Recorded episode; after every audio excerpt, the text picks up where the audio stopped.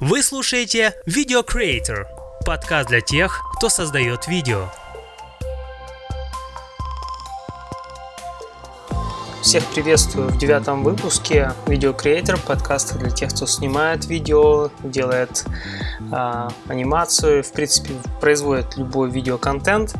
Э, в этом выпуске э, в основном поговорю о том, как э, я записываю звук, продолжаю делиться опытом. Это нельзя рассматривать этот подкаст как пособие обучения, это больше такие записки как бы средние, среднестатистического видеографа и просто делюсь тем, с чем я сталкиваюсь, какими-то своими может быть, э, подходами, решениями разных задач, проблем. Ну и немножко, может быть, делюсь какими-то новостями. В данный момент подкаст записывается э, в марте 2019 года. Есть пару новостей. Например, э, о том, что Sony, ну, в основном сейчас вот три новости про Sony.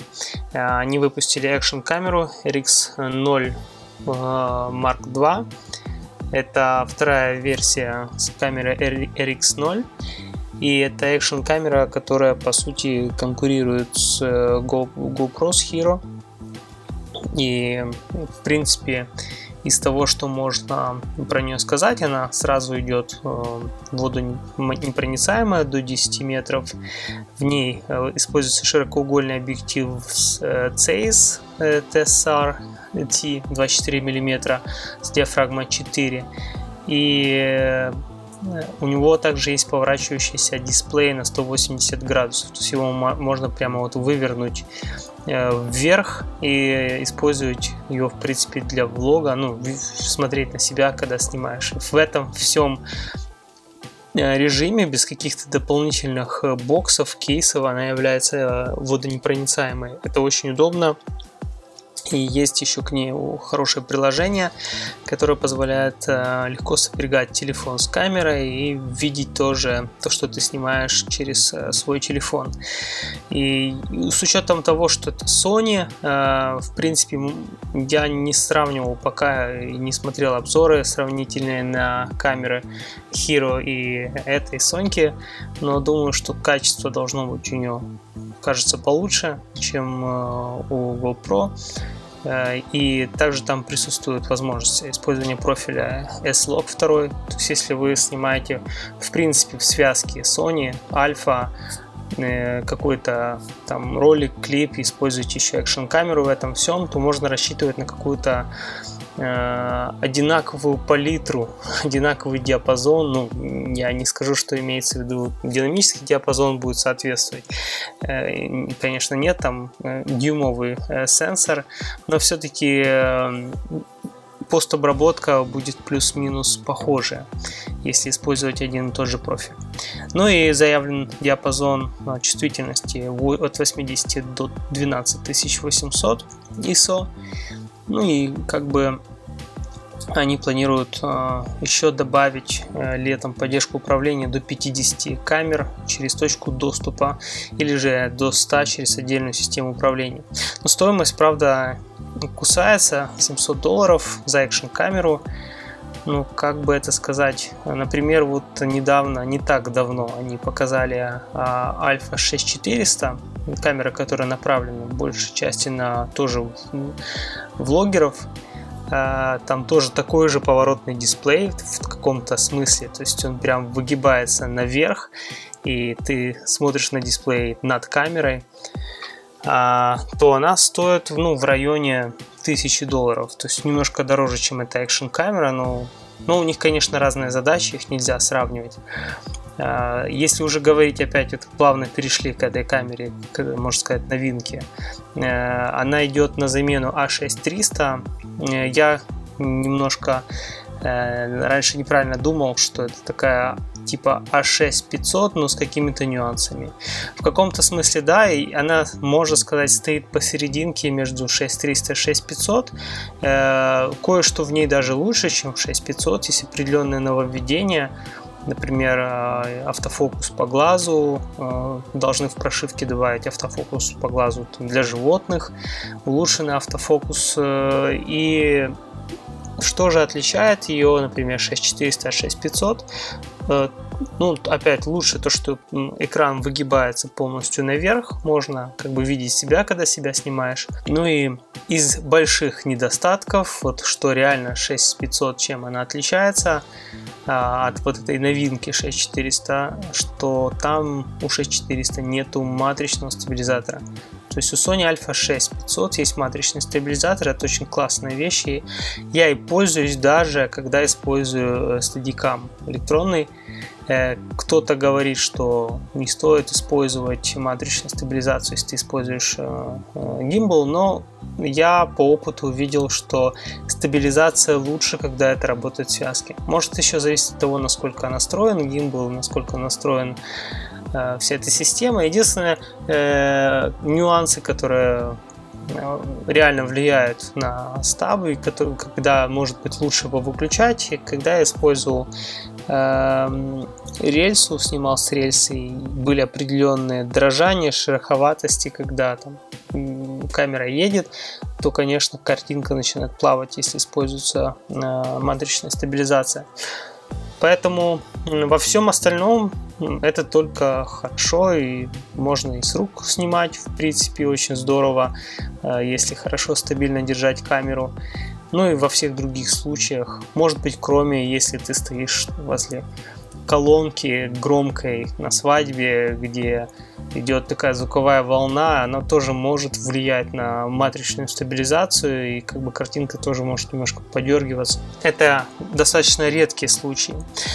А, что касается а, основной темы, это э, запись звука.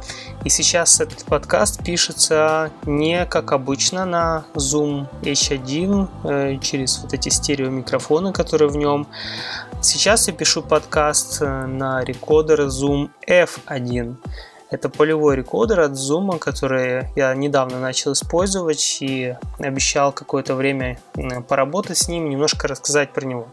Пишу на него специально, чтобы вы сразу могли оценить звук, то есть использую я его в виде петличного микрофона. Есть два, две версии зума, который идет с пушкой, идет с петличным микрофоном. А, ну, к нему можно и докупить пушку, это как бы не проблема. Там есть специальный вход, в который там, вставляются э, разные аксессуары, и стереомикрофон, и пушка, и расширение входов единственное, что я сделал небольшую обработку голоса, чтобы он немножко был, ну, как обычно, как я это делаю, в принципе, и зумом. Ну, а во всем остальном я настроил его так, чтобы он использовал автоматические уровни и лимитер. Э, почему я это сделал? Чтобы тоже вы могли послушать, как ведет себя, как ведут себя автоуровни. Потому что я увидел, что они себя хорошо проявили в процессе съемок. Э, это такие съемки, когда нужно быстро очень действовать, например, э, ивенты или там, свадьбы или еще какие-то, где нужно просто быстренько прицепить, э, прикрепить человеку петличку и начать его снимать. И не, может быть, когда нет возможности быстро настроить уровни или же есть риск, что обстановка звуковая звуковая будет э, меняться, поэтому здесь хорошие автоуровни очень выручают и лимитер. Это значит, что не будет перешкала, но может быть голос будет немножко подкомпрессирован, что не является какой-то проблемой, потому что проблема является зашкал больше, чем, чем компрессия. И вот сейчас вы можете слышать. Хотя обстановка у меня э, достаточно равномерная, спокойная, я сижу в комнате, кажется, ничего не происходит. А, сижу на, за ноутбуком, который может, может быть, периодически шуметь. Но сейчас он себя ведет тихо. Поэтому каких-то подавлений, шумов я не планирую делать, только немножко подтяну эквалайзером и, может быть, чуть-чуть добавлю там компрессора. И меня как раз э, попросили поделиться своим опытом, как я пишу звук. И хочу э, затронуть еще одну тему.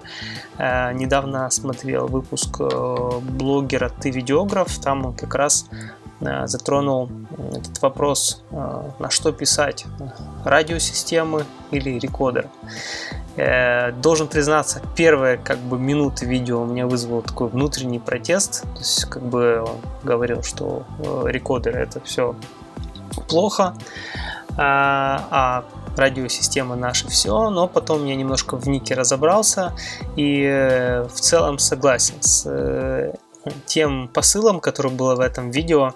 Тут нужно понимать, что э, имеется в виду определенный кейс. То есть, если ты видеоблогер и пишешь себя, если тебе нужно делать много материала, я согласен с автором полностью, что радиосистемы будут намного удобнее, чем сводить, потом синхронить звук Э, с рекодера. Вот. Но в других кейсах может быть абсолютно все наоборот. И вот как раз в тех э, случаях, когда в которых мне приходится снимать, рекодеры больше мне подходят, чем радиосистем.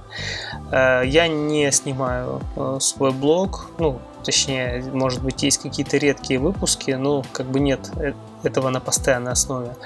Э, как видите, я пытаюсь более-менее как-то на какой-то постоянной основе писать э, этот подкаст и не претендую тоже на его регулярность. Это так э, время от времени, может быть в будущем что-то улучшится, изменится или же наоборот. Ну, то есть я бы с удовольствием, кстати, слушал бы э, похожие подкасты на русском языке, но, к сожалению, пока что не нашел. Поэтому, если среди моих слушателей есть энтузиасты, которые э, хотели бы тоже написать подкаст, э, это очень было бы здорово. Э, с удовольствием слушал бы ваш опыт, э, ваши случаи, проекты, какие-то решения задач и так далее. Итак, а как же я использую рекодеры, в каких случаях они действительно хороши. И у меня их уже два, то есть, в принципе, у меня был выбор. Я мог бы купить э, радиосистему, но я остановился именно на рекодере Zoom F1. И в моем случае он меня очень хорошо спасает. Объясню почему. Э, возьмем, к примеру, э, ивенты. И иногда э, нужно снимать звук э, спикеров э, с пульта, то есть с микшера, и для этого нужен просто рекодер. Поэтому я подключаю этот же Zoom F1 через там переходник, через, ну там не переходник, а включаю в, в микрофонный вход и шнурок и там на два тюльпана или на джек большой уже в микшер и с микшера э, подается звук. Я ставлю автоуровни и лимитер, э, потому что микшер очень непредсказуемый, к сожалению, мало очень таких э, профессиональных ну, по крайней мере, я не сталкивался, чтобы все было ровно, гладко, то есть звук очень зависит от э, и спикера, и события, и есть еще музыка, и много всяких вещей, которые сменяют друг друга. Поэтому э, я пишу все на автоуровне, и это меня еще ни разу не подкачало. Ну, конечно, с лимитером. То есть в таком же режиме, в котором я пишу сейчас подкаст. Туда ставятся две э, батарейки э, мини-пальчиковые, которые вот ААА. И там э, их, в принципе, хватает на ну, на полдня непрерывной записи, это точно, вот прям с головой, а может быть даже и больше. Э, на целый день, если хороший там Duracell, и можно использовать аккумуляторы э, двух типов, да, никель-магниевые и литионные, и можно в самом э, рекодере выбрать, какую, какое питание ты используешь. Также можно его подключать и запитывать отдельно от блока питания, и тогда не переживать уже по поводу того, разрядятся они или нет. Вот это очень удобно. То есть можно его реально подключить к пауэрбанку и все. И писать себе, забыть вообще, не переживать ни о чем. Это очень удобно и в этом плане Zoom очень надежный тоже, если у меня были случаи, когда он там не доследил за питанием, не ставил его на дополнительное питание, и, допустим, он, ну, батарейки разряжались, он выключался, э, и, допустим, трек, который 4, там, почти 5 часов писался, э, он не пропадает, то есть он сохраняется перед тем, ну, как и любая, как бы, уважающая себя техника, которая пишет что-либо, она должна перед тем, как вы, вырубиться от э, нехватки питания, она должна финализировать файл, сохранить его, и все должно быть нормально. Потом я его уже пару раз ронял, один раз на плитку. В первый же день его использования э, никаких повреждений, ничего с ним не было, он достаточно так хорошо собран. Э, и единственное, что там с него повылетали батарейки, но там такой очень такая защелочка, ее, в принципе, она просто легко отщелкивается от удара, может быть, и ну, ничего не сломалось. То есть назад батарейки поставил, закрыл, защелкнул и все работает. Поставил карточку на 32 гигабайта и в принципе, тоже можно не переживать, что там не хватит памяти, даже если ты пишешь в WoW. Второй кейс использования этого э, рекодера это уже с петличкой. И здесь очень все удобно.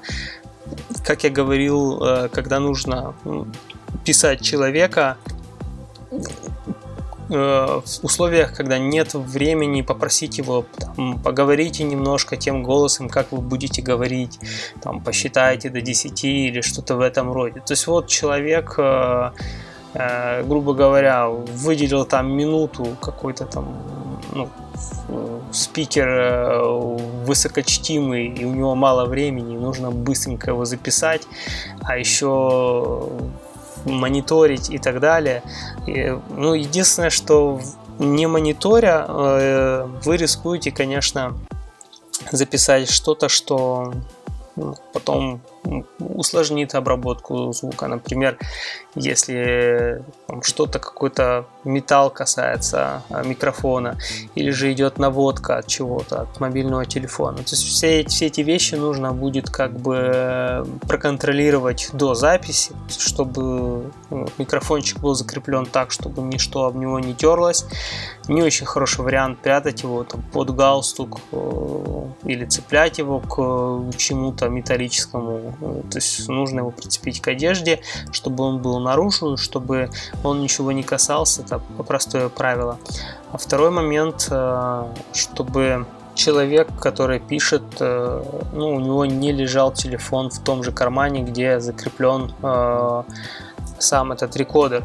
Кстати, в этом плане вот рекодер удобен, что он крепится, допустим, к ремню или кладется в карман. Очень удобно это сделано но момент э, в том, что он меньше, чем радиосистема, и он удобнее. У него не торчат никакие антенны, он такой достаточно компактный, Поэтому я цеплял, допустим, жениху, который потом с ним ездил, ну, как бы не было возможности в спешке его там во всех этой суете, суматохе снять с него, и он так с ним полдня проходил, проездил, двигался, и в принципе никакого особого дискомфорта это не доставило. А в остальном, в принципе, если, допустим, пишутся какие-то моменты более-менее постановочные, то хорошо просто прослушивать запись после того, как она сделана. Если это не какие-то супер длинные интервью, там, где там по 30 минут какие-то диалоги, кто-то с кем-то разговаривает. А, в таких случаях, когда это постановочное, там, студийно, то, конечно, лучше может быть, использовать радиосистемы или, возможно, как-то мониторить. Здесь бы я рекомендовал э, радиосистему на две петли. То есть, э, таких достаточно много, есть решения гораздо дешевле, чем те же Rode, Sennheiser или Shure. Вот, и можно подключить через один приемник, у него там две антенки, и слушать сразу двух спикеров и который, кто берет интервью, кто общается. И это, конечно, будет лучше, чем э, у такого решения, как я использую. Но я с таким не работаю. То есть в моих случаях э, я пишу максимум это какие-то речи. И здесь, кстати, э, чтобы я порекомендовал, кстати, во время записи речи, если там спикер говорит стационарно, то есть есть какая-то стойка с микрофоном, то я использую еще одну петличку, э, которая проводная, есть там 3 метра, и я делаю так, я ее прямо э, по стойке протягиваю и засовываю туда под поролончик э, снизу в основной микрофон. Ее не видно, то есть ее реально никто, ну, там она так спрятана прям за стойкой, никто сильно не обращает на нее внимания. Ну и пишу в, в рекордер Zoom H1. Таким образом дублирую звук с микрофона, который пишется на микшере.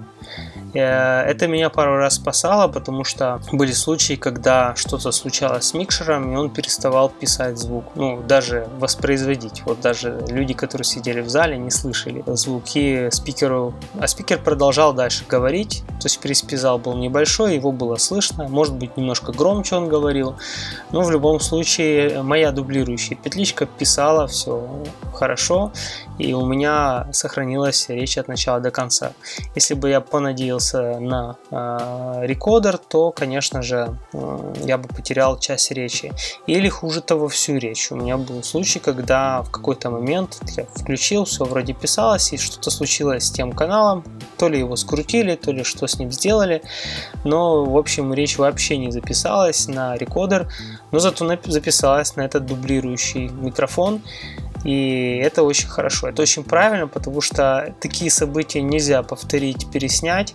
И если у вас пропал звук, а это речь, то звук здесь основное.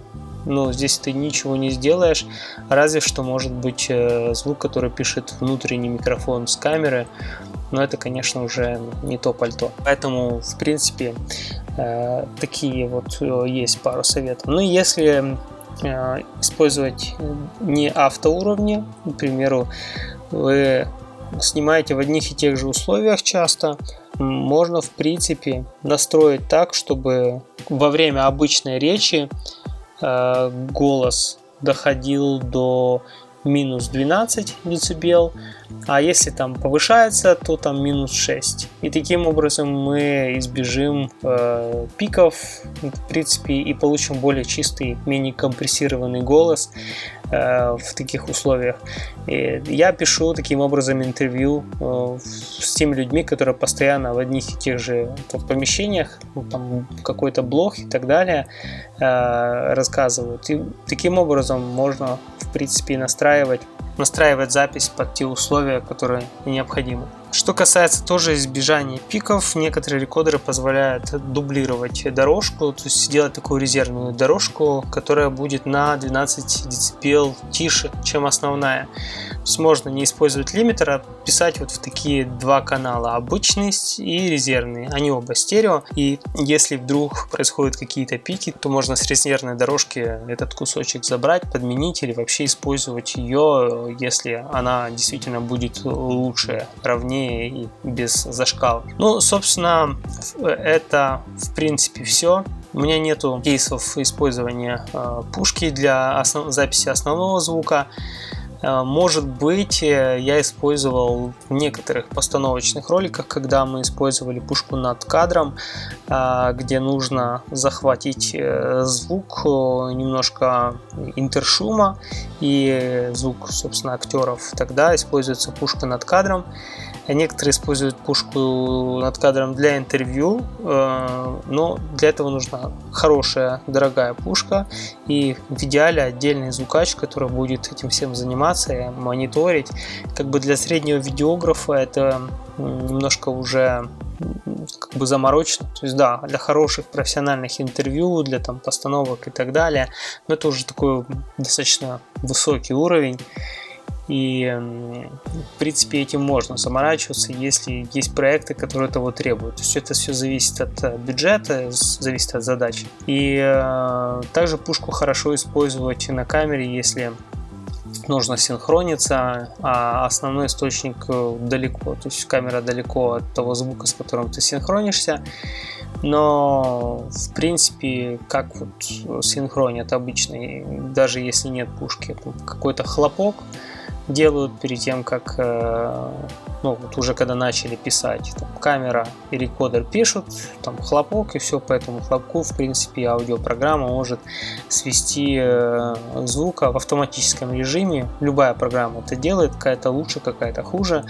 Я работаю с Final Cut, там все это работает очень здорово, очень легко, быстро. Я буквально сегодня сидел, отсинхронил 30 дублей э, спича, в принципе, там просто выбираешь кусочек нужный аудио, выбираешь записанное видео, нажимаешь комбинацию какую-то, он синхронизирует тебя и даже автоматически отключает звук с камеры, оставляет только звук с э, внешнего источника, то есть петли, и это очень экономит время, когда очень много материала.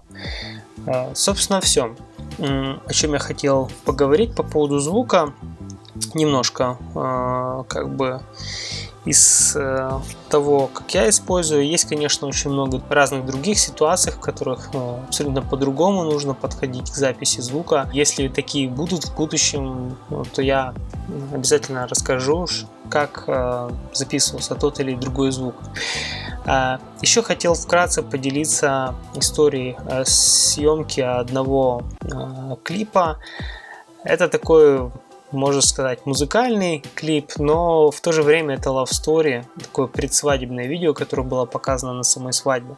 Почему это музыкальный клип? Потому что, по сути, композиция, песня э, была использована, исполнена самой невестой, ну и, собственно, мы сняли, как она как бы поет в таком стиле клипа. Потом вставляли уже в промежутках э, какие-то красивые моменты э, жениха с невестой съемки велись на озере Синевир, э, это в Украине, в Карпатах. Очень красивое место, но особенность э, съемок была в том, что снимали мы зимой, где было холодно, много снега, но было достаточно солнечно, сам снег не шел, то есть не было осадок, и небо было чистое. Мы снимали на Mavic 2 Pro с камерой Hasselblad. Это первые э, съемки э, на эту камеру, вот, с которыми я потом работал. Это очень интересная история.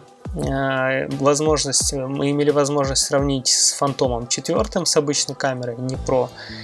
И, в принципе, камера Hasselblad, э, с одной стороны, она показала себя лучше, э, но с другой стороны, может быть, я ожидал немножко большего. Хотя, да, она такая четче и динамический диапазон был больше. Чувствуется вот разница в размере матрицы. В, э, в камере Mavic 2 Pro она э, дюймовая. В принципе, вот как и в экшн камере Sony, о которой мы говорили. Но самая большая прелесть, конечно, всего этого, что Mavic, ну, он, он действительно очень компактный. То есть вот мы шли с э, вот этим сундуком, фантомом четвертым в одной руке и с небольшой такой а барсеточкой за плечом с мавиком э, вот этим вторым с, с другой стороны, можно сказать, в другой руке, ну как бы не в руке, а просто через, через плечо на шлеечке. То есть ты его реально не чувствуешь, особенно мы как бы поднимались в гору, и вот э, когда я ездил еще на Буковеле снимать э, с этим сундуком, с этим сундуком запрыгивал на эти подъемники, спрыгивал с них, но это все было так, немножко захватывало дух в плане переживал, чтобы как бы ты его никуда не выпустил и так далее. А когда он у тебя вот ну, на шлеечке, в сумочке, и он маленький, то, конечно, это совсем другой комфорт. Использования передвижения при условии, что хотя бы одинаковое качество съемки и там характеристики полета. Но у Mavic же характеристики съемки лучше, ну, по крайней мере, чем у Фантома 4 с обычной камерой. И у него э, даже условия полета лучше, кроме длительности. По факту мы снимали на, вот над озером Синевир двумя одновременно дронами, и Фантом больше летал на минут 5. То есть он реально дольше летает. Но в то же время э, с Мавиком можно, можно было проще э, достичь каких-то движений, каких-то результатов, э, быстрее сориентироваться, быстрее его разложить. То есть буквально достал, там, подключил и все. Никаких там креплений винтов, ничего. Это огромная разница, и это, конечно, того стоит. Это э, очень большой комфорт и удобство э, съемки с воздуха. В принципе, такая съемка с воздуха и должна была быть. Вот я даже не представляю себе, что может быть лучше, потому что может быть меньше еще лучше, но мне кажется, что если будет меньше, легче, то уже не так удобно будет. Там ветер, например, а, не полетаешь, ну и какие-то другие нюансы. Но хотя я не, не знаю, я не заметил, например, что Mavic менее устойчивый к ветру, чем Phantom, который больше и тяжелее. Это все субъективно, кажется. Собственно, какие были еще интересные моменты э, съемки? Мы записали голос э, невесты, мы особо как бы там не создавали супер студийные условия для записи голоса. Мы писали на Zoom H1, стоял на стоечке, певица как бы стояла. Мы, она пела через поп-фильтр, она слушала оригинал в одновременно в наушниках. И потом, чтобы иметь минусовку, мы заказали написание минусовки у моего друга-композитора. Все, в принципе, получилось хорошо с точки зрения песни. И потом это все смонтировалось в клип. Единственное, вот э, пару моментов, которыми я хотел поделиться. Э, ошибки, которые я совершил во время всей этой записи, съемки, это то, что мы писали сам клип, как она поет, в 24 кадра. Ну, так как-то сложилось я, наверное, за этим не проследил, потому что я одолжил камеру у друга, точнее, арендовал, и, наверное, не проследил, чтобы условия записи были такие же, как на моей Соньке. А потом остальную часть клипа мы снимали на две Соньки, A6500 и A7 Mark III. И там была съемка 25 кадров, точнее, Э, в 50 кадров с возможностью потом уже я делал проект 25 кадров. И когда все это сводил, я увидел, что звук э, отстает очень сильно. Э, и мне приходилось замедлять кадры, те, которые я снимал уже на Соньке. Немножечко, там на каких-то там 10%, но в итоге пришлось поморочиться, потому что замедлять голос это была не очень хорошая идея. Вот, но замедлять еще чуть-чуть видео, это не, не, незаметно, особенно если это снималось все в 50 кадров. То есть кроме того замедления, которое использовалось, 50%, еще было небольшое замедление сверх того. Таким образом выкручивался.